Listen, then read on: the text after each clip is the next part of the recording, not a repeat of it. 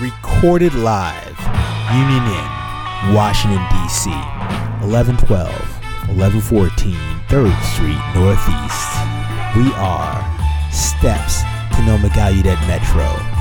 Nice brisk walk to Union Station, and a leisurely jog to the Capitol, Capitol Hill.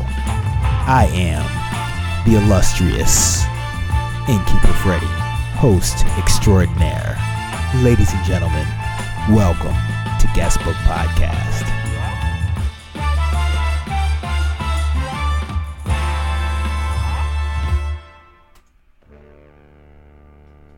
Guestbook Podcast, ladies and gentlemen. For the last four or five weeks, I've had the absolute pleasure of having a quite accomplished professional drummer stay at the inn. And he's been playing Hello Dolly at the Kennedy Center. But what few know about this quite accomplished drummer is that he's also a quite talented screenwriter. Rich Rosenzweig is the name of the person who's staying with us right now. That's me. And so, what we're going to do is we're going to split his episode into two parts. One is going to be where we talk about him as a screenwriter, his passion. And the second one, we're going to talk about his time in DC as well as him as a musician, his travels all around the world, uh, the bands that he's been a part of, and uh, the nuances of being a drummer. So we have several songs that he has given us to use. We got one for the intro here, one for the outro here, and for part two, we have another intro and another outro. So this one is called Once Upon a Time in the West. So, Rich, tell us about this song right here. It's a jazz arrangement of themes from, as you said, the film Once Upon a Time in the West. And besides being a film geek, I quickly became a huge fan of certain film composers. One of two that grabbed me right away was the Italian composer Ennio Morricone, who was associated mainly with the Italian director Sergio Leone. He was the spaghetti western director of movies mostly in the 60s. And I just had to see what could be done with the themes from Once Upon a Time in the West because I love them. Henry Fonda was a 1960s psychopath in this movie, pretty He much. was. It was an opportunity for America's number one nice guy to play a really, really bad guy. And he loved it. You are from New Jersey. I am. Where in New Jersey are you from? A little town called Rivervale in Bergen County. It's the northeast corner of the state, about 20 minutes from the George Washington Bridge. So going into New York City regularly to see both sets of grandparents was a regular thing.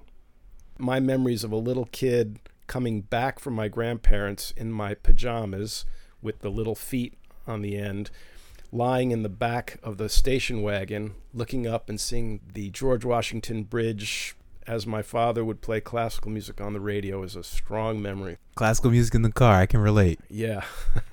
You're the oldest of four, right? Right. And your other brothers each have an artistic bent like yourself, right? Um, yeah, we were all into drawing mostly. Number two brother got into the audiovisual realm of things with corporations, and he's become quite successful.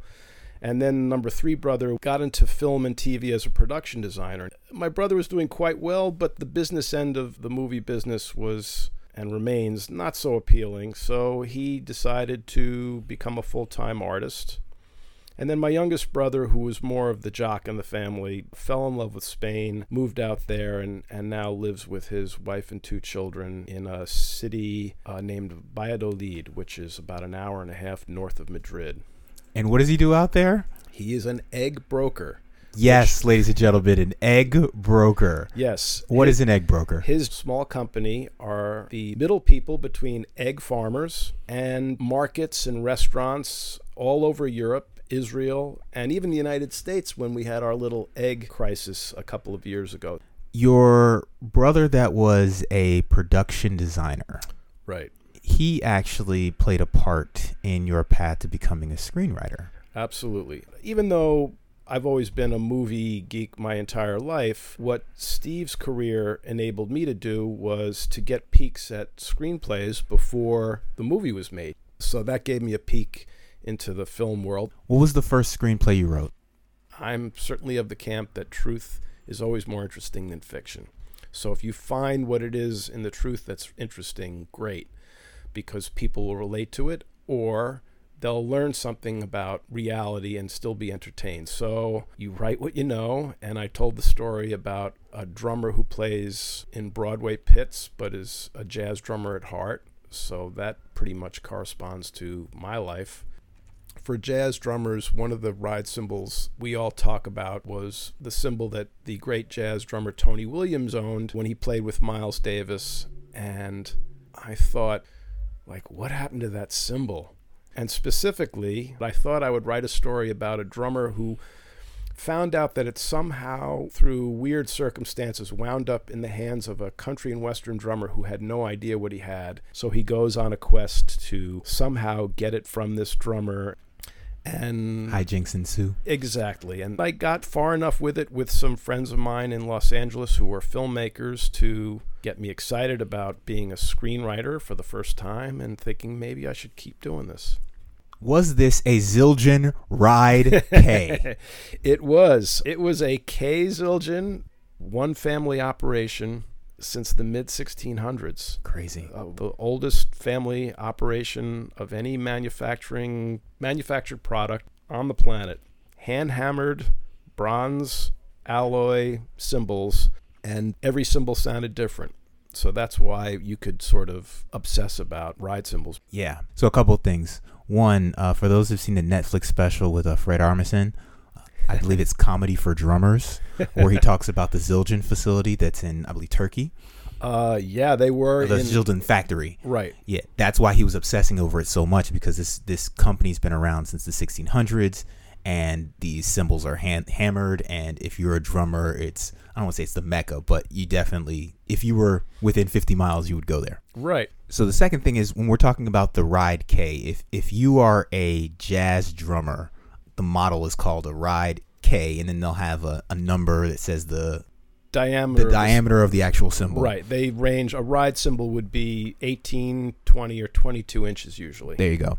So if, if you are a jazz drummer, this is pretty much the ride cymbal that you will use.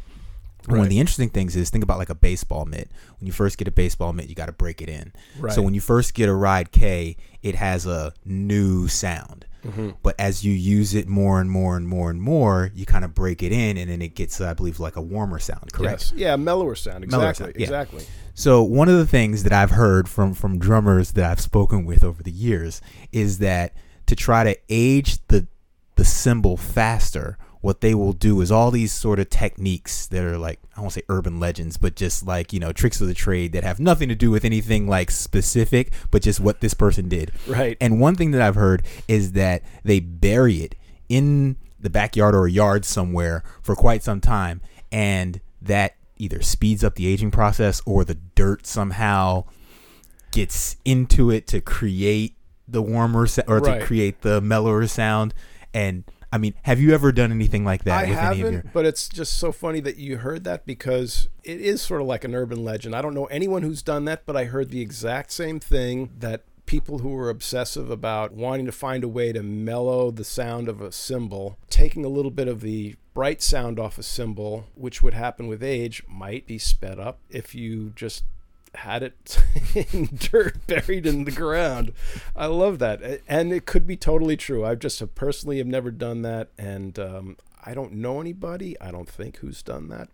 But it's just funny how all this lore could be about something so specific as cymbals for drummers. But that is true. We do obsess about ride cymbals. I know if I ever go to the Zildjian factory, I'm gonna buy one and then throw it in backyard back here and just forget about it. Yeah, and come back 20 years later.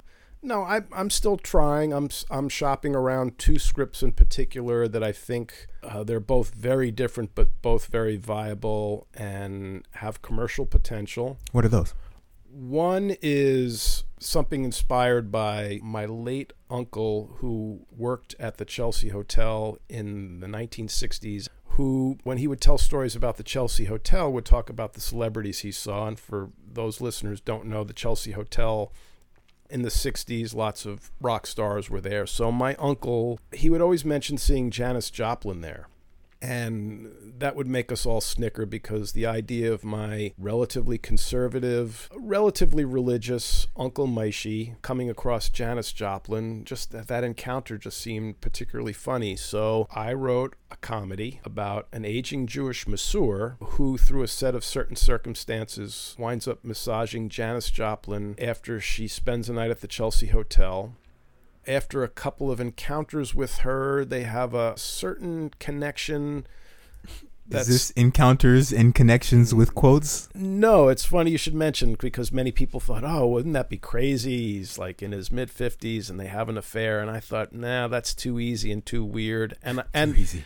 and and because I really back to truth being more interesting than fiction even though this is a fictional story, it was important and also more entertaining to depict Janis Joplin as accurately as I possibly could for who she was specifically at this time, which would put it in the spring of 1969. And I did lots of research on Janis Joplin, who she was, what her personality was like, how she would have interacted with a guy like this, in my mind, at least. And I would like to think that if and when it's ever read by people who knew her personally, that they would smile and say, Yeah, I could see her being like this. The story winds up being a wacky story of this masseur named Moishy going on the road with her during that spring. And there's some bittersweet moments. Of course, there has to be because she dies at the end at the age of 27. But it's more about the effect it has on this character named Moishy, who's from a different planet. And uh, much older. And much older. What was so special about their connection? Part of the appeal is the novelty of the two of them being from such different places. You know, to have like a twangy Texas girl who's talking about showbiz and how it affects her how she loves it, but she also needs to get away from all the insanity of it, was interesting to Moishy. And for Janis to have this kind of old guy who, like I said before, was not a threat, just make her feel really good, listen to her. I think the initial appeal is just the novelty of the two of them doing something that's physically sort of intimate, but not at all what she might be used to. It inspired her to say, Hey, I like this guy so much. I'm going to take him on the road with us. And uh, the circumstances of how he finally agrees and how he does wind up on the tour bus with the Kozmic Blues Band, I thought made for a fun story. I'm sure it is. now, your second one that you're also shopping, this is the one that's really, really, really interesting. We're probably going to spend a little bit of time on this one. It's called Hell's Acres. Correct.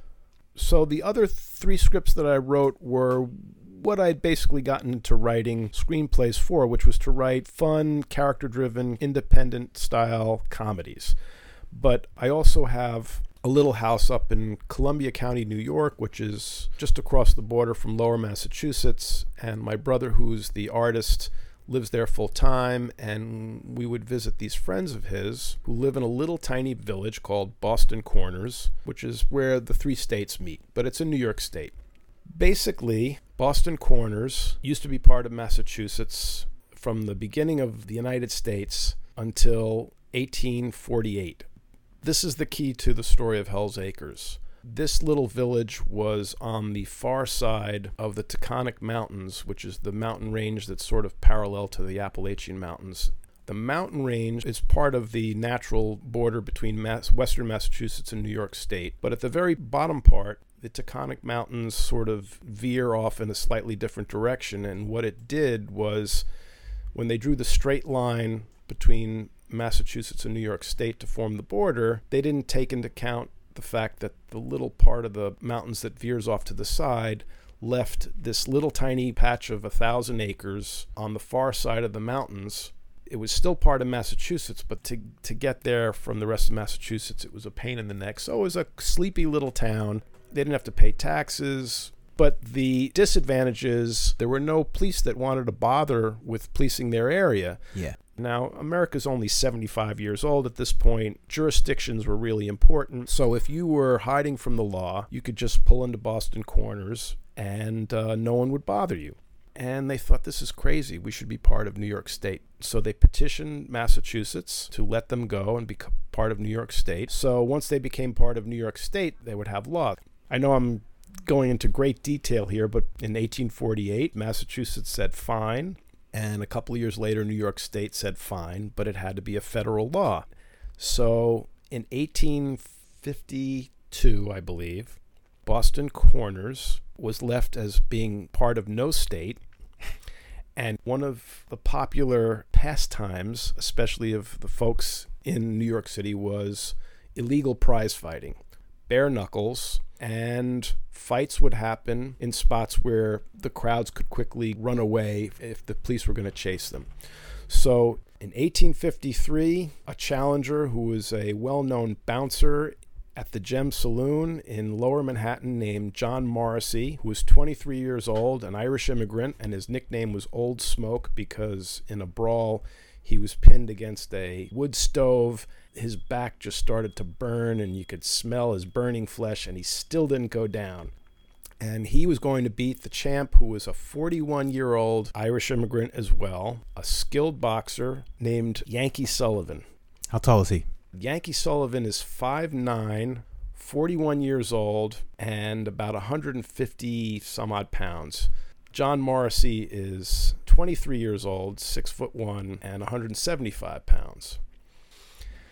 Well, the reason why this became quite an event back then was at this fight were anywhere from 3,000 to 10,000 tough guys from New York, Albany, and Troy that descended on this town of Boston Corners in October of 1853 to watch what they thought would be an old guy have the crap beat out of him by a young guy who was bigger, younger, stronger, and Sounds a lot like Thriller Manila to me. uh, kind of. It was just a spectacle that when I've spoken about this in the past, I compared it to Woodstock. Only instead of peace, love, and rock and roll, it was gambling, side violence, and attended by many, many gang members.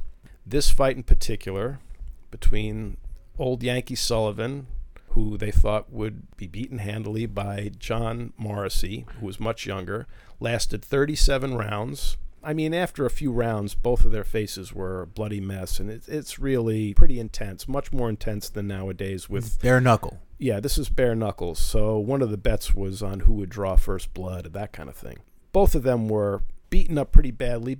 The whole fight is a local legend. There's a plaque on the site of where the fight was. There were articles written about it every so often to this day about the fight. Now, interestingly enough, your screenplay or Hell's Acres isn't really even about the boxing match itself. The boxing match is merely the backdrop. Exactly. The story itself is about what? Now, my screenplay is an adaptation of a novel that was written by a journalist and an early filmmaker in 1938. Uh, the journalist wrote for a local newspaper, and he heard all these great stories about Boston Corners and, and the, the fight itself. But he also heard about horse thieving gangs that, if they were stealing racehorses, they would dye the horses a different color, and the owners couldn't reclaim them because they couldn't identify their horse. So these two guys who had written a book once before thought this made for a fantastic story. You're basing it on the real circumstances of this no man's land of Boston Corners. The fight is a really exciting climax before Boston Corners was eventually incorporated into New York State. And the rumors of these horse gangs. So these authors thought, all right, here's a great story. Horses are being stolen from the rich stables in Saratoga. They're dyed a different color. They're run through a pass in the mountains where these guys know how to get horses through what otherwise was considered impassable. And the rich horse breeders in Saratoga form their own vigilante group. They send a friend of theirs who lives in Saratoga, who knows horses really well and who had previously been a spy in the Mexican War, to find out how this gang gets the horses so this guy, who's the protagonist of the story, goes down there, and while he's figuring out this gang's operation, he finds out that as a last hurrah, before this little town becomes legal, they're going to bring the fight up there. And he thinks this is perfect. During the melee of the fight, the craziness of thousands of people being there, he's going to work out a scheme to set up these horse thieves where they think they're getting one last score and capture them in the act of trying to get the horses through a pass in the mountains. So you're able to incorporate the true history of the town. The fight is depicted very accurately for how it played out.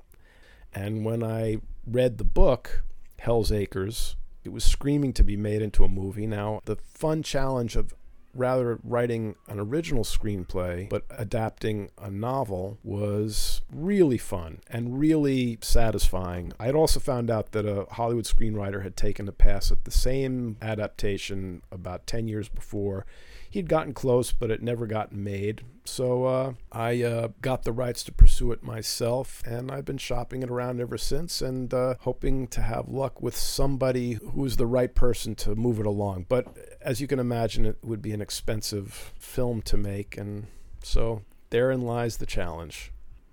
It is a very, very, very interesting story, and I, for one, would definitely check out that movie where it made. Maybe perhaps we can put you in contact with uh, Thomas Hefferon. Uh, yeah, you had mentioned that, and Yeah, uh, I would um, love to. episode uh, episode thirty five. Okay, Yes, episode thirty five. You even made a trailer for this, I believe. I did. It was n- not meant to show off my directing ability because I I don't aspire to direct, but I thought enough of a teaser for just the content would be fun to try to sell the screenplay, and I shot a scene out of the script. Yeah, I show that around as a way to pique the interest of people in the story, and it was a lot of fun to make. Where can people see this trailer if they want to look at it? I have a, a site that represents my screenwriting. That's richrosenzweig.weebly.com. It does have a link to watching the uh, trailer that I made. Along the Uh, top, Hell's Acres trailer. Right. It has the synopses of three of the screenplays that I've written and other information that is just a way for me to be represented online other than as a drummer, which uh, is still my career. which we'll be talking about in part two. Ladies and gentlemen, thank you so much for listening. Please continue listening. Next week, part two of our interview with Rich Rosenzweig, where we talk about his life as a drummer or musician, all the shows that he's played, jazz side, the theater music side, as well as we'll get to the seven questions. So, Rich, thank you so much Thank you for for part one. And ladies and gentlemen, please continue listening for part two.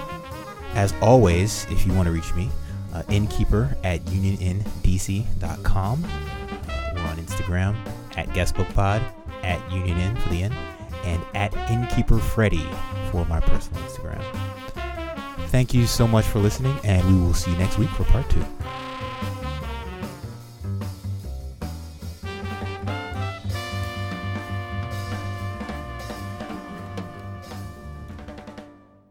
It's funny you mentioned Michael Keaton. I'm sure I'm not the first person to say you favor him. Uh, no, you're not the first. I'll take that as a compliment. Yeah, Michael Keaton. hey, man, he's been Batman. Uh, and I loved um, Birdman. Birdman. I love that movie, and the soundtrack to that, bringing it back, It was, was drummer, all drum solo heavy. drums. Yeah. and improvised. Really? Yeah, Did not know that. yeah. Antonio Sanchez, one of the great drummers in the world today, was asked by the director to do the soundtrack, and he was very excited, and he prepared all these great themes and licks. And then when they came down to actually recording it, Iñárritu, is that the director, Mexican director? Uh, uh, Alejandro Iñárritu, the guy who did uh, The Revenant. correct. Okay. he told Antonio, he said, No, no, you don't understand. We're going to sit, we're going to look at the movie, and you're going to improvise. And I think the idea was all about tension and release, which is what all great music is about. One of the things that makes that movie so great, and why the soundtrack, which is, I guess, 90% drumming, makes you nervous the entire movie. You're just, you're just all wound up Yeah. and it's all about the artistic ego and the insecurities of the artist and how wound up you get dealing with being an artist and the drum soundtrack is that's the power of music in a movie